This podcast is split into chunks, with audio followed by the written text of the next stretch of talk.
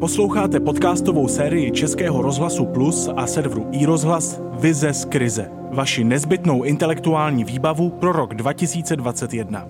Já jsem Vítek Svoboda a vítám vás u dalšího dílu. Vize z krize. Jen v březnu minulého roku byly v Česku podle studie Divadelního ústavu zrušeny koncerty pro více než 600 tisíc návštěvníků. V Dubnu to pak mělo být skoro milion a půl lidí, kteří si nemohli koupit vstupenku na svého oblíbeného hudebníka, hudebnici nebo kapelu. A to mluvíme o první vlně. Kromě spousty zklamaných fanoušků utrpěli ztrátu všichni ti, kteří se kulturou živí. Tržby Hollywoodu se propadly o 80% a v čím dál tím červenějších číslech jsou i průmysl hudební, organizátoři festivalů nebo kluby a divadla. V roce 2020 jednoduše zemřela kultura. Mohla by se teď zrodit kultura nová, zdravější a udržitelnější? Katarina Kubošiová se živí hudbou už mnoho let. Talentovaná songwriterka, hudebnice a zpěvačka, známá jako Katarzia, píše introspektivní osobní texty, ve kterých ale zároveň dokáže obsáhnout realitu i pocity celé generace. Osobní je i její příspěvek do podcastu Vize z krize. Jak by mohla vypadat zdravější kultura po pandemii? Poslechněte si její vizi.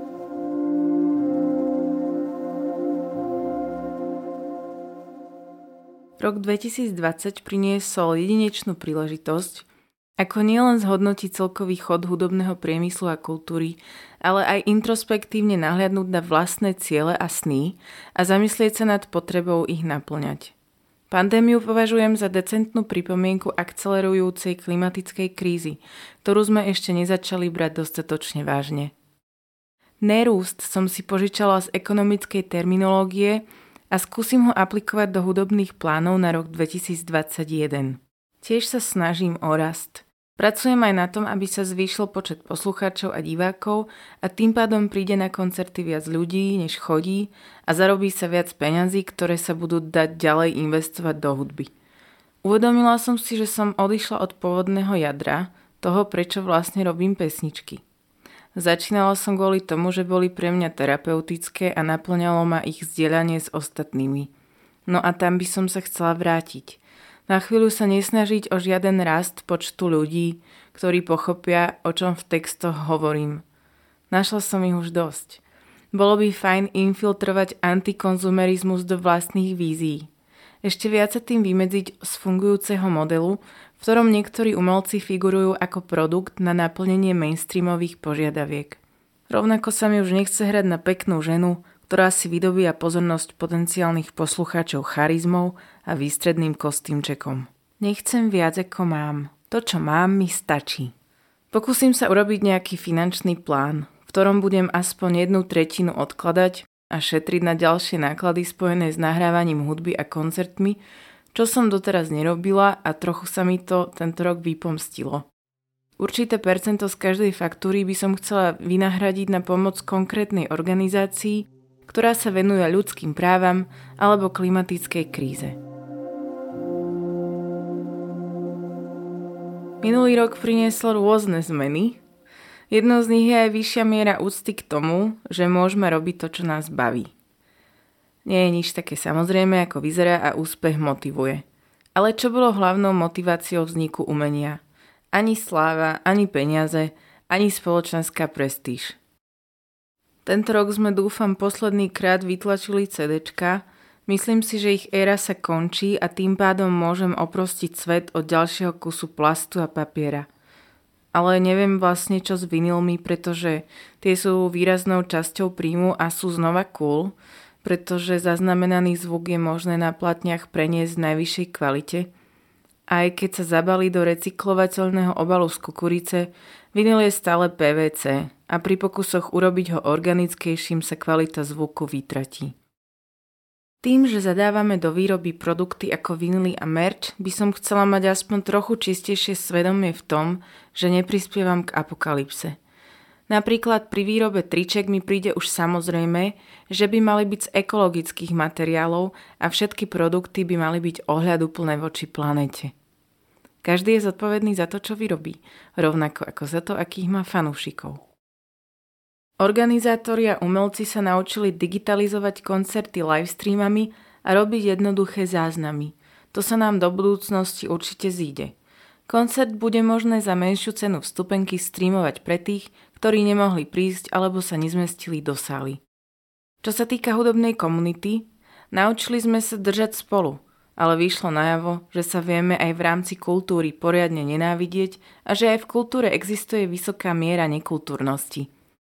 U nás vzniklo niečo ako odbory, facebooková stránka Hudobná únia Slovenska, kde niekoľko aktívnych manažérov a hudobníkov komunikovalo s ľuďmi z kultúrnej obce a delegovali požiadavky na vládu. Niečo sa im podarilo, niečo nie. Ale odbory nám zostali a vieme sa konečne aspoň trochu organizovať. Muzikant sa skôr či neskôr stáva verejnou osobou a pre mnohých mladých ľudí inšpiráciou a vzorom, aj ak by nechcel. Predtým som tvrdila, že umelec môže byť angažovaný, ale aj nemusí. Dnes si myslím, že umelec je povinný nebyť reprezentovaný len svojou sexy fotkou. S mocou slova a silou privilegovanosti, ktorú získava popularitou, by mal byť informovaný o tom, čo sa okolo neho deje a byť príkladom v snahe zmeniť niečo k lepšiemu. Ale to neznamená, že má uveriť tomu, že je kazateľ a mesiáš.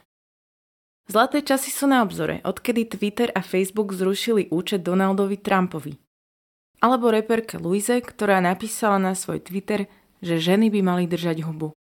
A tak sa možno v blízkej dobe dožijeme internetovej etiky a bude možné zrušiť aj agresívnych trolov. Dovolila by som si citovať úrivok z knihy Mistrovství bez úsilí od Kennyho Wernera, ale musíte odpustiť moju češtinu. V ťažkých časoch hudba nikdy neumírá, ale naopak skvéta. V temných období vyviera na povrch pravá esence toho, co hudba môže nabídnout.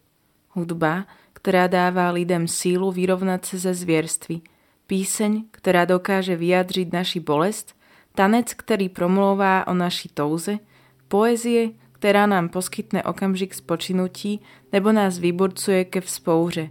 Zde dochází umnení pravého naplnení. Vize z krize.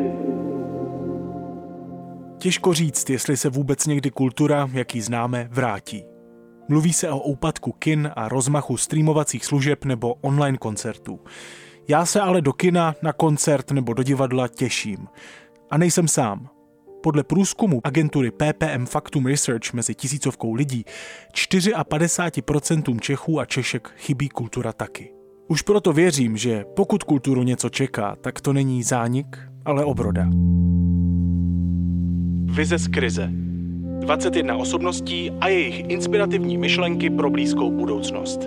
Poslouchejte ve vysílání a na webu Českého rozhlasu Plus, na serveru iRozhlas, v mobilní aplikaci Můj rozhlas.cz a ve všech dalších podcastových aplikacích.